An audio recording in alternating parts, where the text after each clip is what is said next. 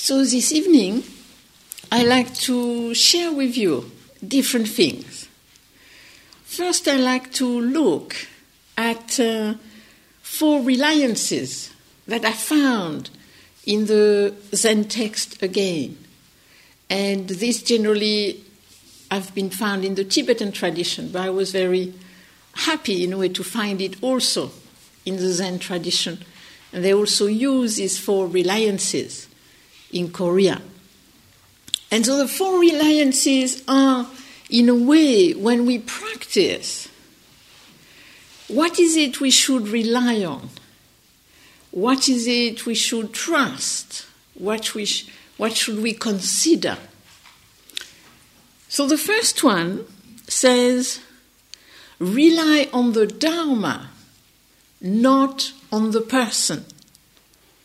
And this points out that often we might be attracted or seduced or inspired by the charisma of somebody.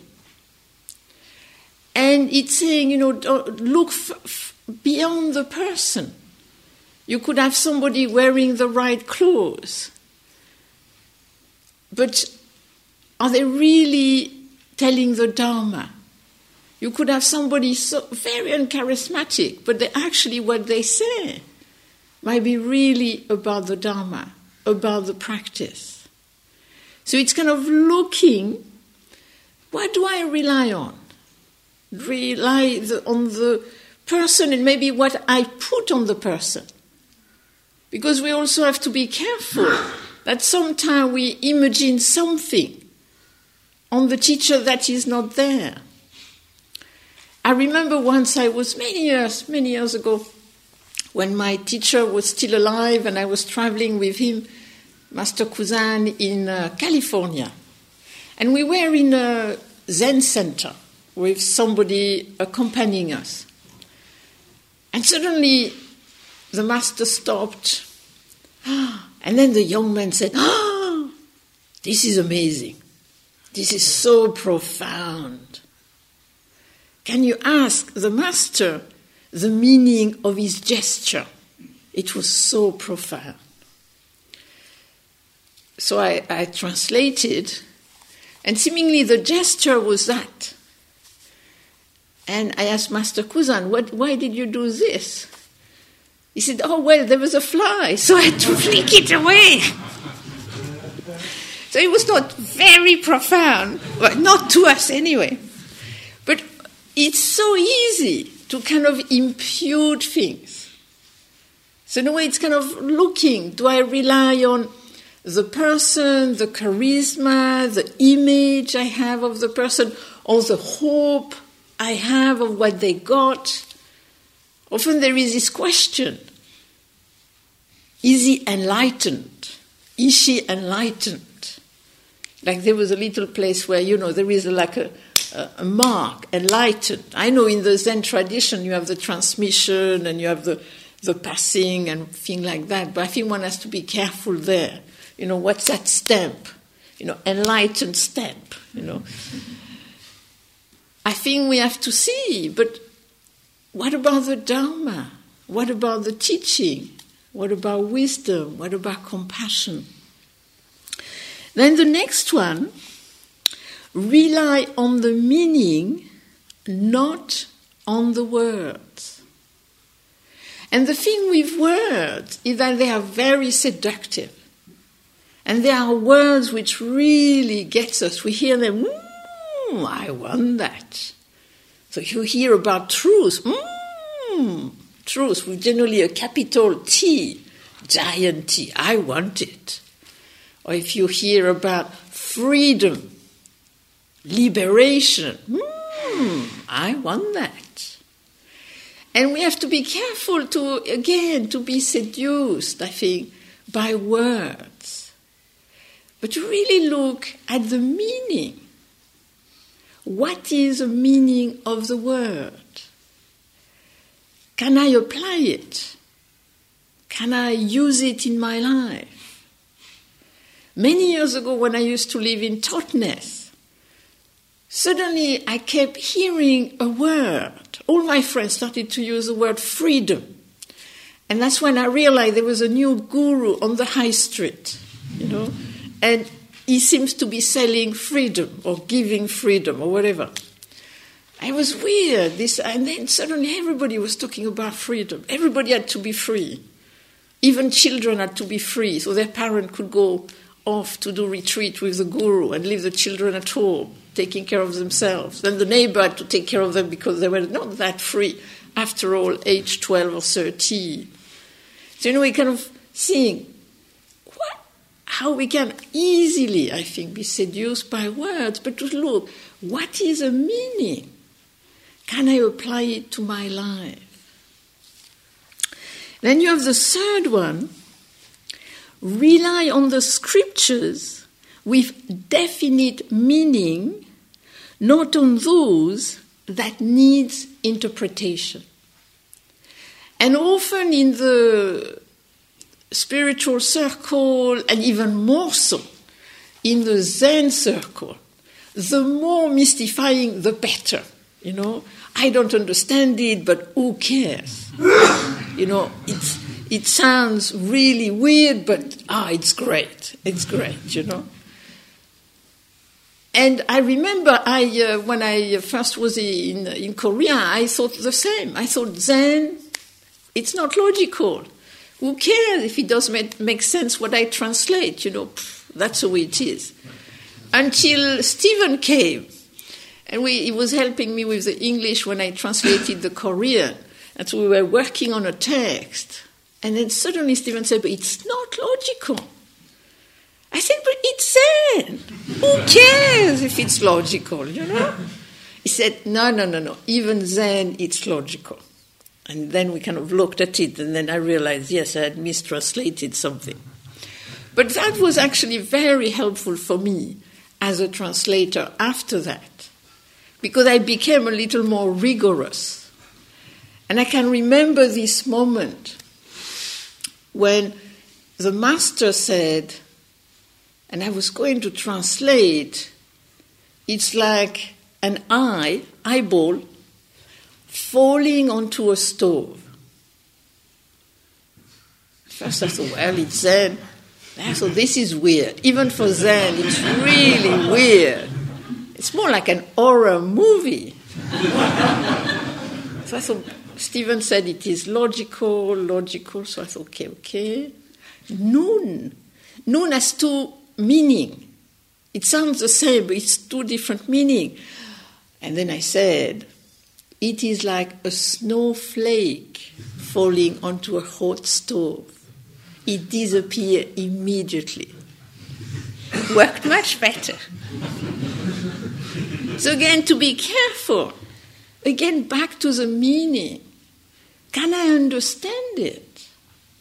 Does it mean something? Can I apply it?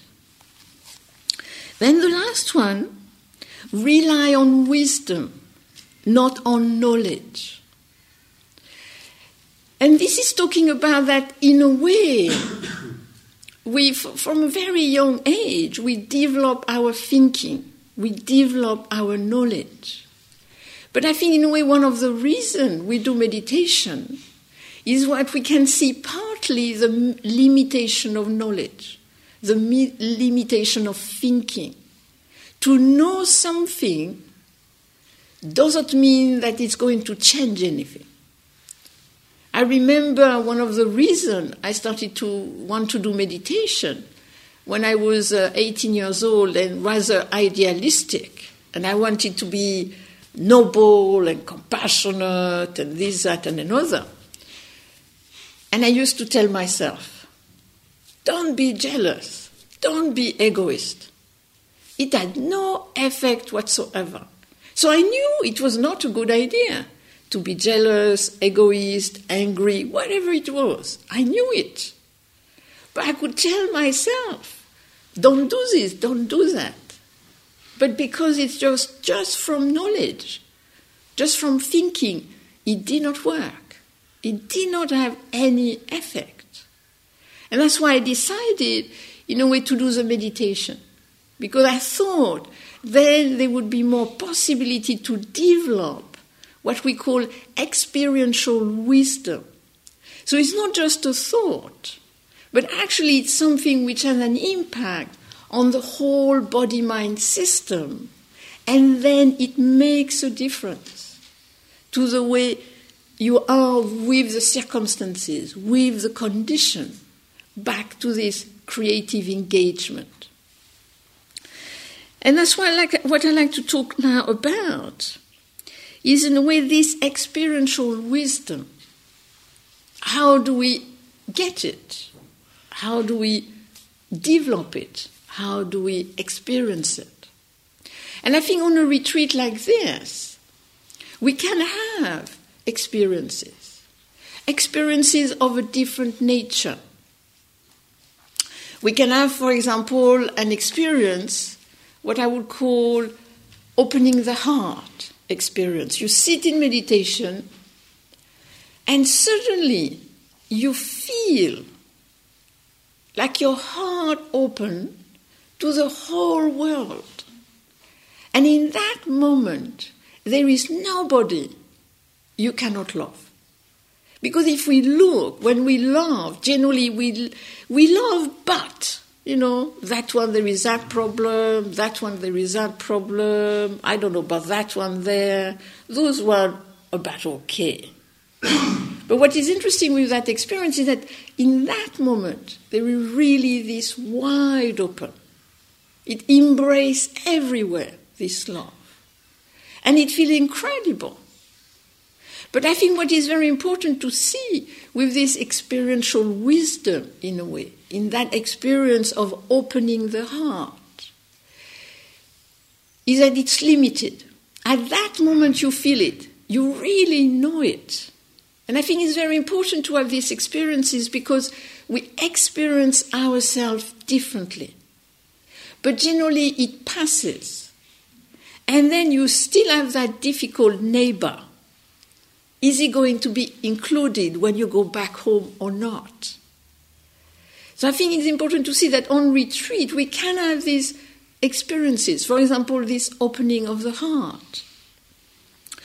Or we can have an insight, we can have an understanding. We sit here or we walk outside and we see something so clearly. Like we see that it was in front of our nose but we did not see it before. We could not see it because there was thing in the way. And through the meditative process, we really see, oh yeah. And we see something so clearly. At that moment, we have no doubt about it. At that moment, we really know it. That it be change, that it be conditionality, that it be whatever it is, we really know it for ourselves. But again, it's an experience and it's limited insofar that it goes and then it is a memory. And then how do we translate this memory into our life? And this is, I think, the thing with experiential wisdom. How can we bring it into our life? How can it make a difference in the way we are in our life? And often what happens is that it's more like a memory, but then it already brings a little space. We start to be less fixed, less rigid because of that. But in order to, to become like what I would call a daily life, experiential wisdom, we really need to apply it, we really need to work with it. You might also have an experience of dissolution. This sometimes happens. That you sit in meditation and you experience your body very differently. It's like it has no border anymore. And you feel like, where I am. And it, and it doesn't mean that your body is not there, but it means that you experience it very differently. You don't, kind of, you're not so fixed, solid, separate. It's more this feeling of connection with existence, with life. And so our border become a little more fuzzy. So we experience ourselves very differently. But we still exist. We still are who we are. but we experience that differently. And so I think, in a way, when we have this moment of experiential wisdom, it is very nurturing. But we have to be careful that it is kind of like a moment which arises out of all the practice you've done up to this moment. And in that moment, you have a moment of de-grasping, of releasing.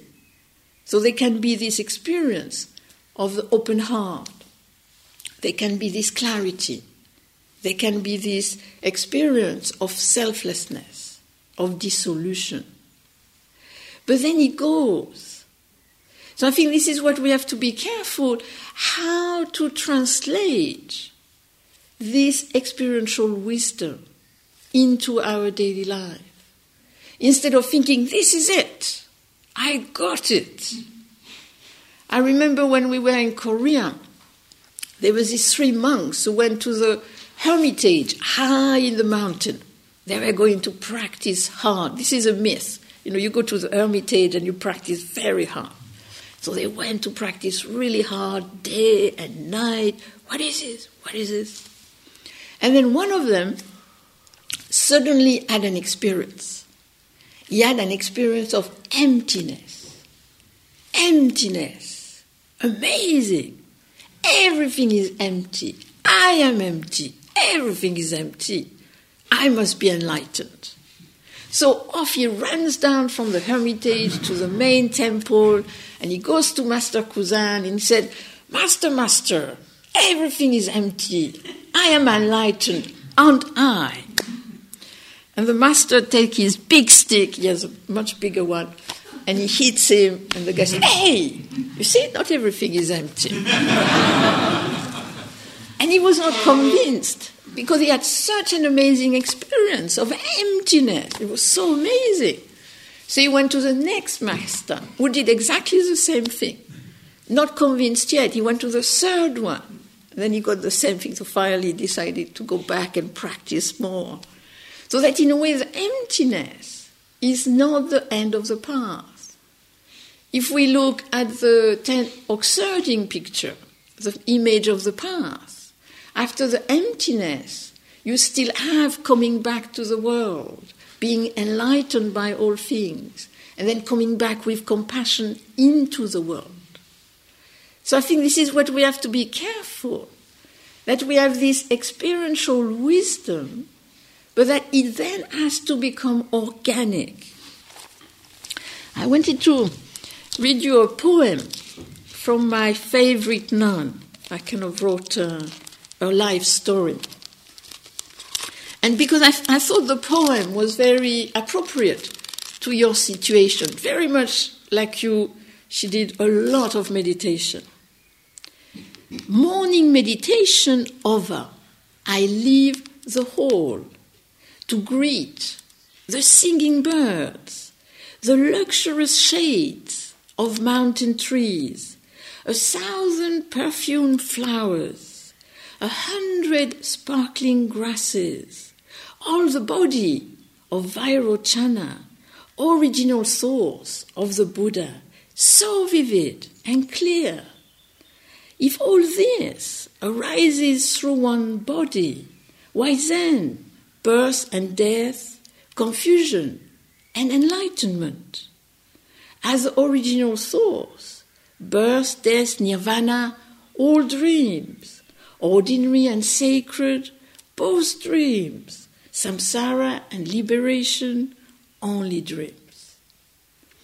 What I find interesting about her poem is that she comes out of the meditation and then she, she sees everything the bird, the tree, the grasses, and she's really aware, really present to all this.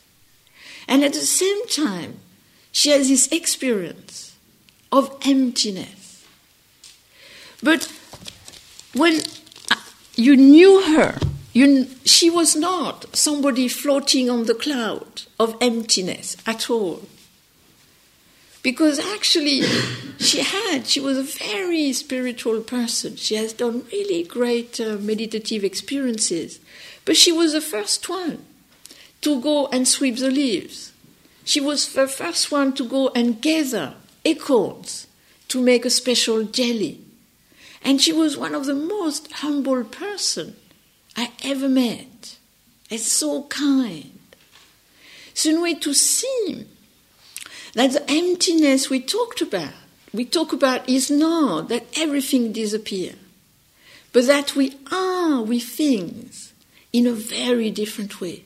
We kind of, in a way, reconnect through the self centeredness disappearing. We can see the world, be in the world in a kind of more connected way.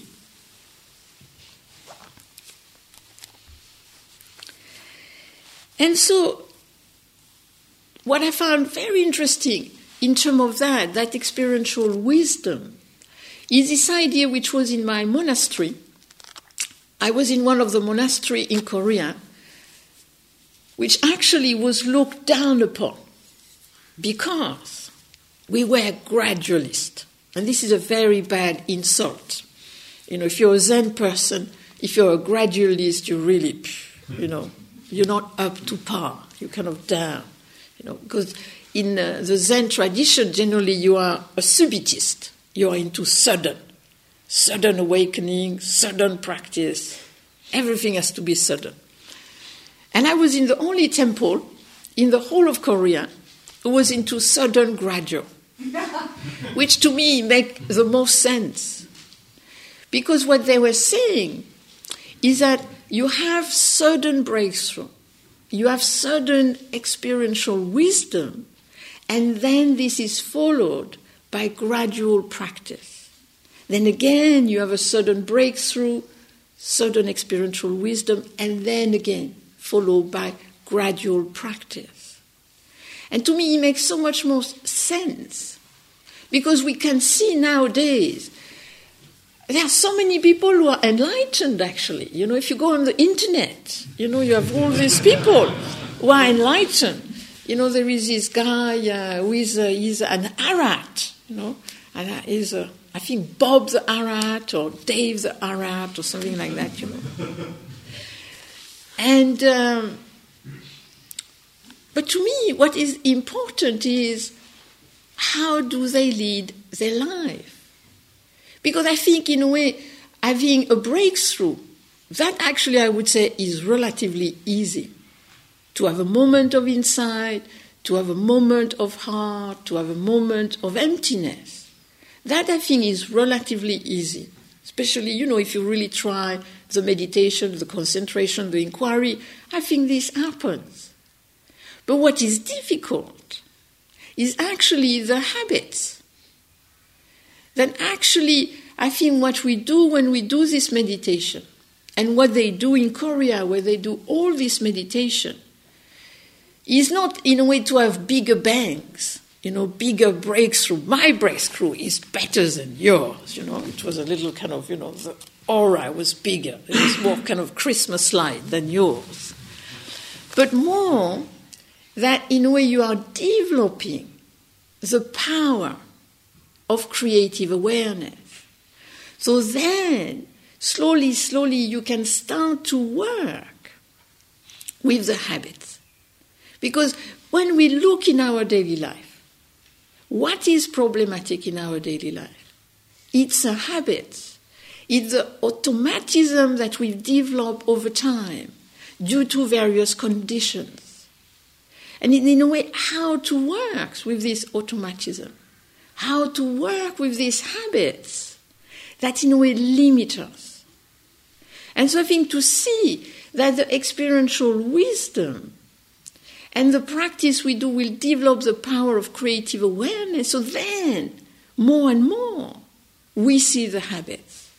And more and more we see the conditions of the habit and of the contributing factors. So then over time, they can diminish. They can diminish in intensity. They can diminish the suffering they create to us.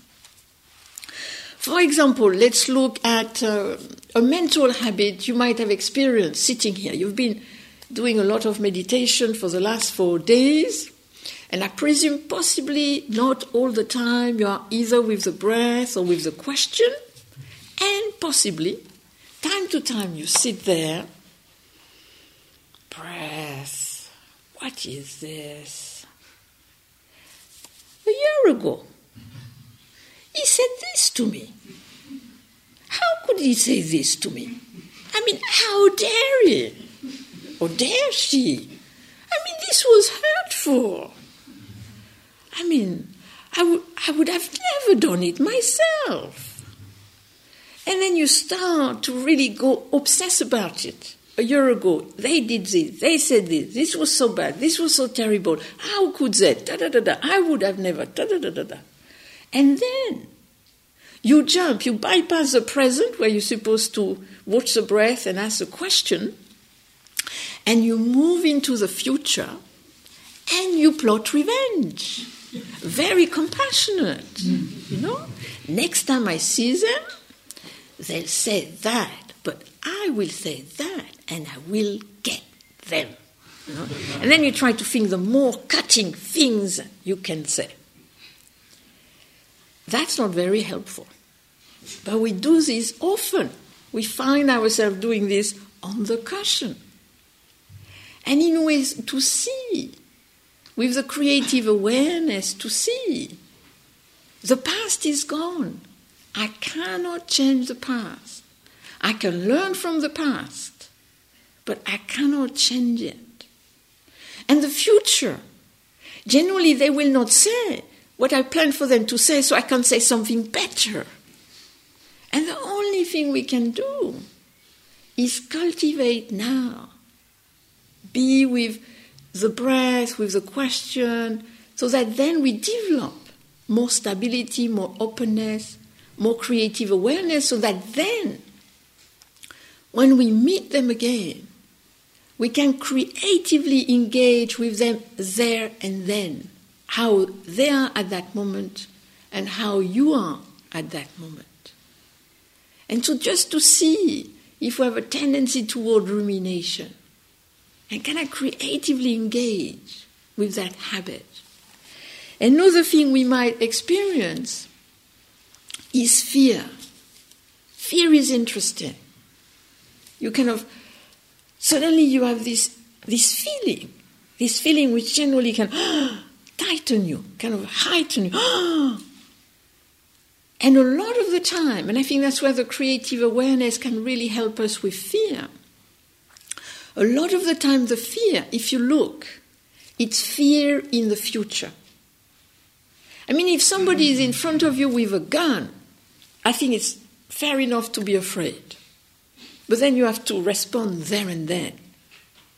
But generally, look, when we're afraid, we're afraid in advance. What if this happened? What if that happened? And then you make this huge really frightening story. And I think it's very important to see that. To see that the problem we fear in the future is because it's in abstraction, your, your creative potential cannot do anything about it whatsoever. And the only time you can address the fear is when the thing is there and you can creatively engage with that. I saw that so clearly when I was in Korea, and I did, we decided, the monks decided not to do the non sleep week. That was not good.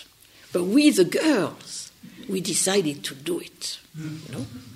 So off we go, the five of us, we're going to do this non sleep week. And I did not mind the non sleepy. What was bothering me was I was afraid that I would have heart attacks in the middle of the night going to the bathroom, which was outside. So I go to Master Kusan, I say, Master, Master, you know, oh, we're going to do this non sleep week and I'm going to be afraid in the dark. What should I do? And he said, Go back to the question What is this? And I thought, Okay. I thought it would be like magic. That the what is this would protect me from the bad guy out there. So in the middle of the night, I would go to the bathroom and straight away, what is this? What is this? What is this? What is this?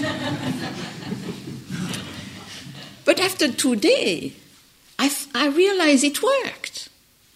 Actually, I was not afraid anymore, but not because it was magic, but it was actually the magic of the present. That actually, when I said, What is this? I would come back to awareness. I would come back to creative awareness in that moment, and I would realize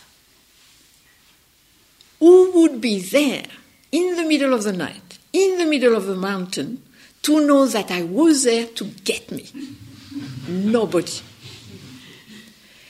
And so that was very efficacious, actually. Just this coming back to there is nothing frightening right here, right now. Through that creative awareness, through the questioning.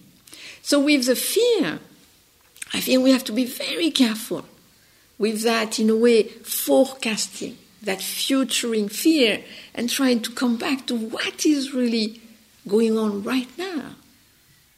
Is it really dangerous? How bad could it be?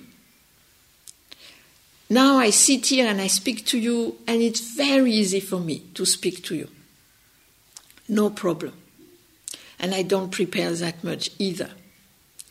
But many, many, many years ago, when I just started to give uh, teachings, I was petrified. I was petrified. I was so worried that one day I was in California and uh, Jack Kornfield was giving a talk, and then he asked Stephen and I to say something about the retreat we were going to lead for the first time in California at Spirit Rock. And uh, there were 400 people in the room. Oh, 400! I never talked to 400. How could I speak to 400? So I did not. I was so frightened. so Stephen took it and he spoke instead of me. And afterward, I felt so bad. I thought, you know, I let the women down, you know.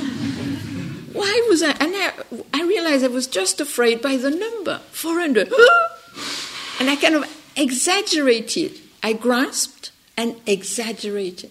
And after that, I thought, but what is the worst that can happen? I can look stupid, and so what? I'm not going to die of it. And after that, I was not afraid anymore. Who cares? One does the best one can. You know, is seeing how to be with fear. Then you, the last one is physical, physical habit. And that physical habit, I would say one of the habits we have, is comfort. And I know you are not so comfortable, possibly all of you sitting here in meditation. I know that. You know, some of you are fine, some of you not so much. But it's interesting to be with discomfort. Because we sit, we sit here, we don't move, it's not very different in a way you're kind of watching inner television instead of outer television. But notice when we watch television, we start like this, and then we go like that, and we go like this, go like that, go like that. You know, and generally we actually really don't sit still. You know, and often in in daily life we don't often sit still. And I think this is one of the great challenge for the body and the mind also, but for the body, just to sit still and just to be with it. And even I, I sit here, I also have a little discomfort. But again, I'm not going to die of it. This was my great, my great breakthrough in Korea. When I really could not take the meditation. 10 hours a day, I can't take this. This is too much. I can't breathe. This is too boring, I have pain everywhere, I can't do this. And then Master Kusan said, No, no, no, no. You have to bear beyond strength. You have to do this. If I mean, if you come to this retreat, you have to do it. You can't, you know.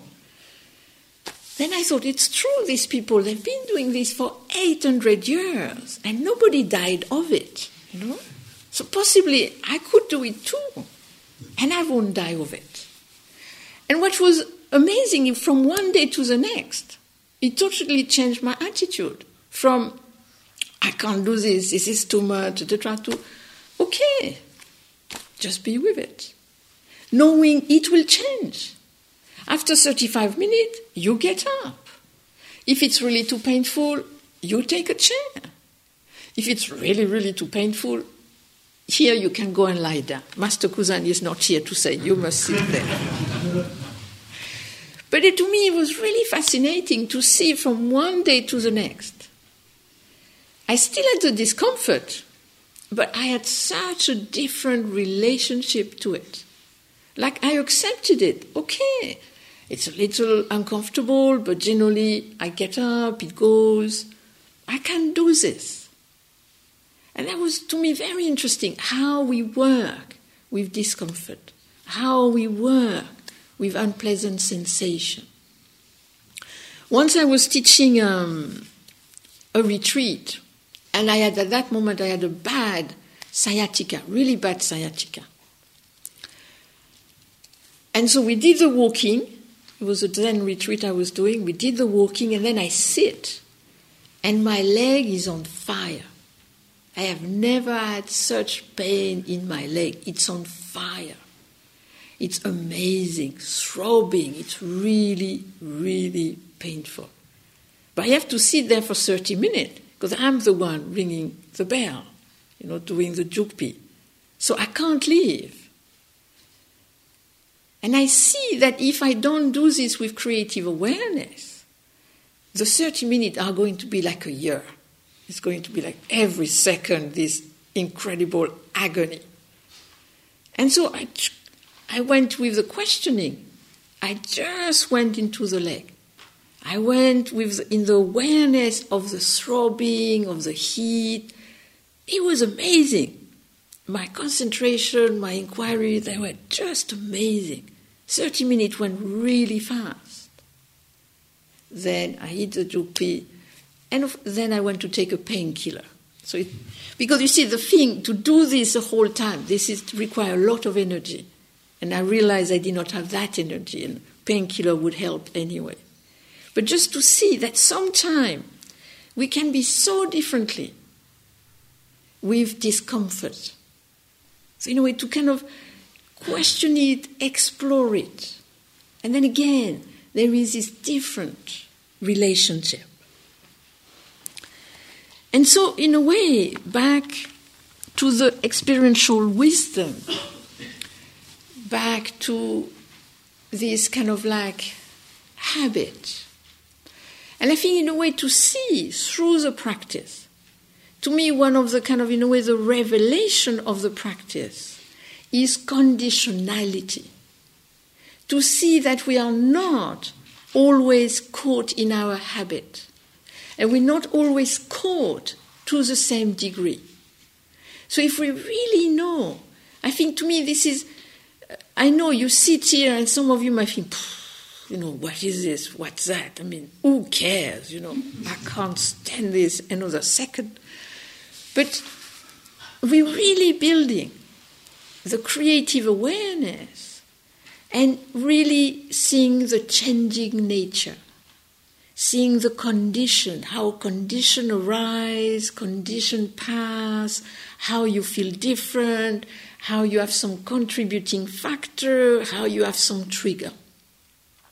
So the meditation is not to fall into emptiness and be above it all, but it's actually more to penetrate into the conditions, the inner conditions, the outer conditions, and with the help of the practice, to really creatively engage with those conditions. To me, I think that's what the experiential wisdom is about that creative engagement with our inner and outer condition. And to finish with, I wanted, uh, again, in this uh, wonderful text that was cobbled by a few monks.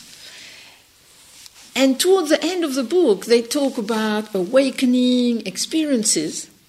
And then they say there is a way to self examine one's progress, one's achievement, how the practice is going. And so I thought I would share some of them with you. You know, what, what, what, what is it one needs to look at a little? When you are free, relaxed, and open, are you disturbed by the demon, the demons of ignorance? So basically, he's saying when you are free, relaxed, and open, are you aware of change? Are you aware of unreliability? Are you aware of conditionality? And it's very interesting that generally, if we feel fine, we think it's normal and we don't really inquire into it. And we actually don't really know it, that in that moment we are fine. And often it's when things are difficult that we think, okay, you know, let's look at the change, let's bring awareness to this. But actually, saying when you feel really well, just be aware of that. Can you be aware of the condition of that experience in that moment? Can you hold the question clearly in your daily life, whether walking, standing, sitting, or lying down? And so it basically it's saying the questioning is not just on this retreat, but that hopefully you can bring the questioning in some way in your daily life, in the different posture.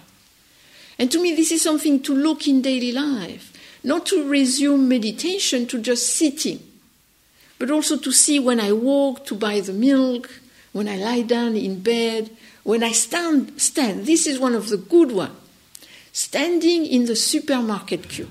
This is a good exercise. You're standing in the queue. Of course, you got the wrong queue. You know, the lady's talking, there is a problem with the check, or whatever. So you kind of going slower and slower. And look at you, you kind of, you're standing, but you kind of like physically trying to move the thing. And then coming back to just standing, standing meditation, being aware of the body, just questioning in that moment. What is this? Just being here, queuing in that moment. Personally, I do a lot of practice in the supermarket or at the post office, just standing meditation. So, trying to bring to use for posture. Are you able to make no distinction between motion and stillness. And so, in a way, can we keep the practice that we be still or that we be in motion? What is interesting, like one of the difference between the vipassana practice and the Zen practice, especially the Korean one, is the speed of the walking. Like if you go to Burma, they all go that speed. You go to Korea, chop, chop, chop, chop, chop, chop. Off we go. You know, and what is interesting is that each is a thing that it's better. One thing going slower is better, and one thing, you know, faster is better. But what it is saying is that can we practice in both? Can we practice in stillness? Can we also practice in motion? Can we bring the practice to both? Are your mind and all that arises from it consistent? This is interesting. Consistency, what does it mean? Consistency. And it's very interesting because when we're consistent, when we're stable, when we're centered, when we're grounded, then actually it doesn't mean that we are kind of fixed and immobile. But it means that by being grounded, we can be more creatively engaged. But if we're not consistent, then we can feel when we're not consistent, we're all over the place. We, we, we feel easily destabilized. And back to what is it that helps me to be grounded? What is it that helps me to be stable? Regardless of the rank, of upper, middle, and lower? Do you respect others? This is an interesting one. You know, you, you are with people, and how do you decide to behave toward them? Just you see them as human being, or just you think, hmm, that one looks interesting, that one, ooh, I have to avoid, I have to avoid. You know, how do we, can we be, you know, have that openness of heart, have that interest towards anyone and not some specific one? Then you have do you find faults with others and discuss them? That I think is one of our favorite activities. So that requires a lot of practice not to do that. I think this is one of our things. I mean, we easily find fault with ourselves, and we also easily find fault with others. How could they do this? I would never, ever do that. It's interesting how generally we have a benchmark. You know, everybody should do like I do. Well, some of the time we yes, but not all the time. We have to be careful. What is behind the judgment? Of course, sometimes people make mistakes. But what is behind the judgment? What is a benchmark? To me, this is very interesting. If you judge something, if you judge yourself or judge others, what is a benchmark?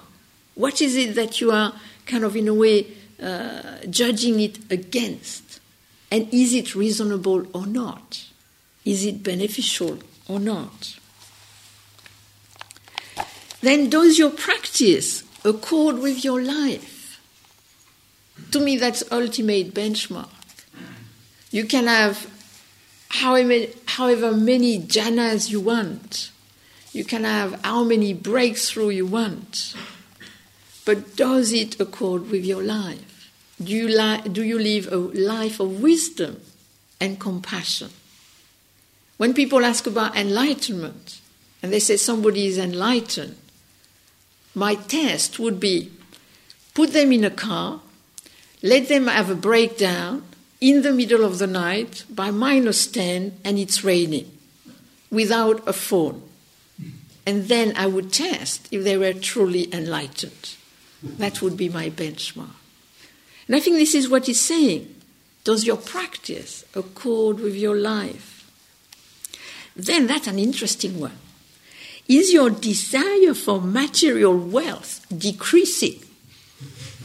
This is a good sign. in this time, in this time of austerity, this could be a good one. And then the last one do you keep the precepts at all times, regardless of being in retreat or not? Because this is difficult. It's kind of easy. When you are on retreat, everything, in a way, is made so that we can easily cultivate ethics. It's very easy here to be ethical, to be compassionate. But when we go back into the world, that's not so easy. The world is so complex. And I think ethics is really a challenge. But I think because it's a challenge, it doesn't mean we will not try, just like we tried on retreat, but to be, you know, inspired to bring that element into our daily life. So that's what I wanted to share today. Are there any questions or comments?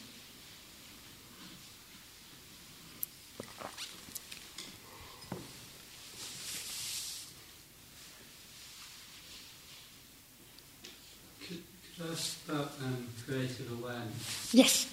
Um, because um, working with a pain, um, something that I used to do is I used to kind of go toward the pain. Um, at first I avoided it, and then I got the habit of going towards it. Um, and then that didn't really work because I'm going too much towards it. And um, yeah, sometimes it seems like there's just, you know, I'm trying different things and it's getting confusing. And then there's a point where it's like, well, I'm just going to sit and not do anything. Um, so I'm, I'm kind of what I'm asking is like, what other ways are there of being creative? No, I think you you are doing it. You see, you you're really expressing it. That, in a way, to me, the creative awareness is just to see, in a way, first the changing nature of the discomfort. It comes, it goes. Also, the changing nature of what I would call the energetic awareness you have to deal with it. Sometimes when you your creative awareness is really good, you can be with it in a very different way. You can just go inside it and it just feels kind of like moving, changing, and it's fine. And then all the time you just can't do that. You really can't do that because you don't have the energy. And so generally I would say just to focus on something else. You see, I don't think we should always focus on the most intense point because it depends of the, of the way the thing is and it depends of how you are. So sometimes you focus on it and it's kind of like it dissolves in a way. And sometimes you focus on it and it becomes worse. And so it's kind of like playing with it, kind of, you know, according to sometimes you might go into it and then you can see the emptiness of it, and sometimes you can't. And then what I would do is put that, put it in the background, and then I would fo- more focus on the question or focus on the breath, or tomorrow I would suggest focusing on the sounds.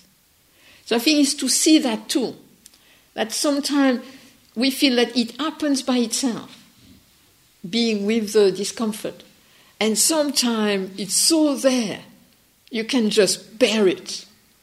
And sometimes it's kind of like you can put it in the background and it's just kind of a little faint thing in the background, it's there, but it's okay. It's okay in a different way. So I think we go through these different aspects. But I must tell you something. Since uh, I had sciatica, very bad sciatica, many years ago, I have sat on a chair. And when I first sat on a chair, I realized it was so nice, so easy. Uh, it was a discovery. Then I just had pain in my shoulders. And then I had to deal much less with pain. I must say that now, generally, I deal with much less pain because I sit on the chair. But at the same time, I am not a person who can sit easily for hours. I think we have different temperament.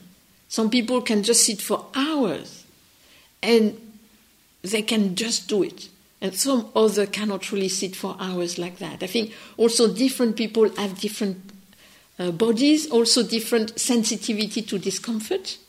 Also at different time of the day, you might feel it more, sometimes less. So personally, I would say very likely you do the best you can considering the situation. yes. Um, you mentioned fear. I just wondered if anxiety is the same thing or was it different?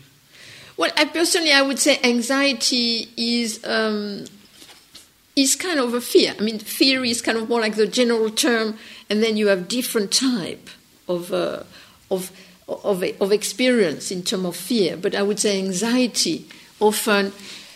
The thing with anxiety is at some time it's kind of like, I would say, nearly physiological. That some people are more sensitive, their body is more sensitive, which means that they're a little hyper in terms of anxiety. The anxiety baseline is a little higher. And so something that would not do something to me, for example, it makes them ting. It's kind of like they feel it before they think it. Because I think there is different type of anxiety. You have what I would call thinking anxiety, where you frighten yourself. You make you know really nasty scenario, and then you get really kind of. Uh, But then you have what I would call more this physiological sensitive thing, where you kind of very sensitive. And so it's kind of like trying not to amplify that. If already you have a baseline which is a little up with anxiety, I think the meditation can help to bring the baseline maybe a little down and also learn not to amplify. Because the problem with that type of anxiety, the physical one, is that then you think it has a meaning. I am anxious, I must have a good reason to be anxious, and generally you find all kind of reason to be anxious. It's very easy. And then to learn to be with it, to learn to just let it come through you. It's like a wave, it comes. But if you grasp at it, then you can amplify it.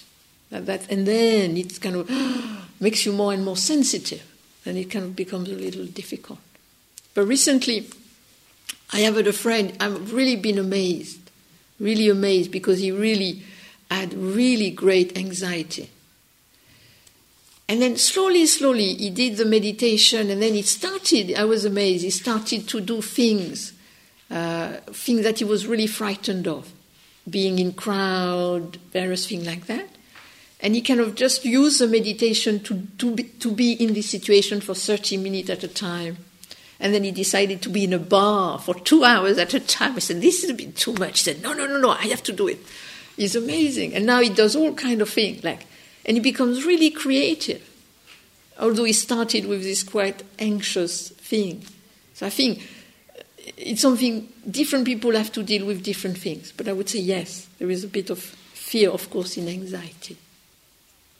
Yes. Does it make any difference? Uh, so, uh, instead of saying, uh, what is that, uh, what is it that suffers or that is sitting or that thinks, use who is suffering, who is thinking, who is walking. Uh, well, you can try it out. You can try it out. But you see, the, the difference between who is it or who am I, this is another uh, question which is uh, found in other tradition. With the what is this, is that it's very neutral. With who, generally, it's I. And then generally there is this, it's more personal. When with the what is this, it's more neutral. But it's true that if you say, what is it that walks? What is it that hears? Then, yes, it kind of comes back a little to who hears. So, again, I think it's the different association one has. Personally, I know Stephen is keen on a, what is it that walks, etc., etc. Personally, I'm more keen on what is this? And just stay there. But that's, you know, one can just try these different things. You see, the words are not very important. If you find other words, as long as they don't lead to proliferation, you can try different words. Sometimes some people find, you know, like, I don't know, useful. Other people might find, what's going on, useful. So I think, again, when I, to find what is it that resonates, what is it I can continue to, to practice with for some time. Okay, so maybe we'll stop here. There is some walking before the final sitting.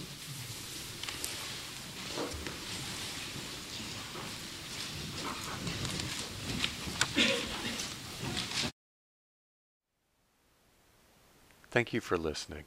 To learn how you can support the teachers and Dharma Seed, please visit dharmaseed.org slash donate.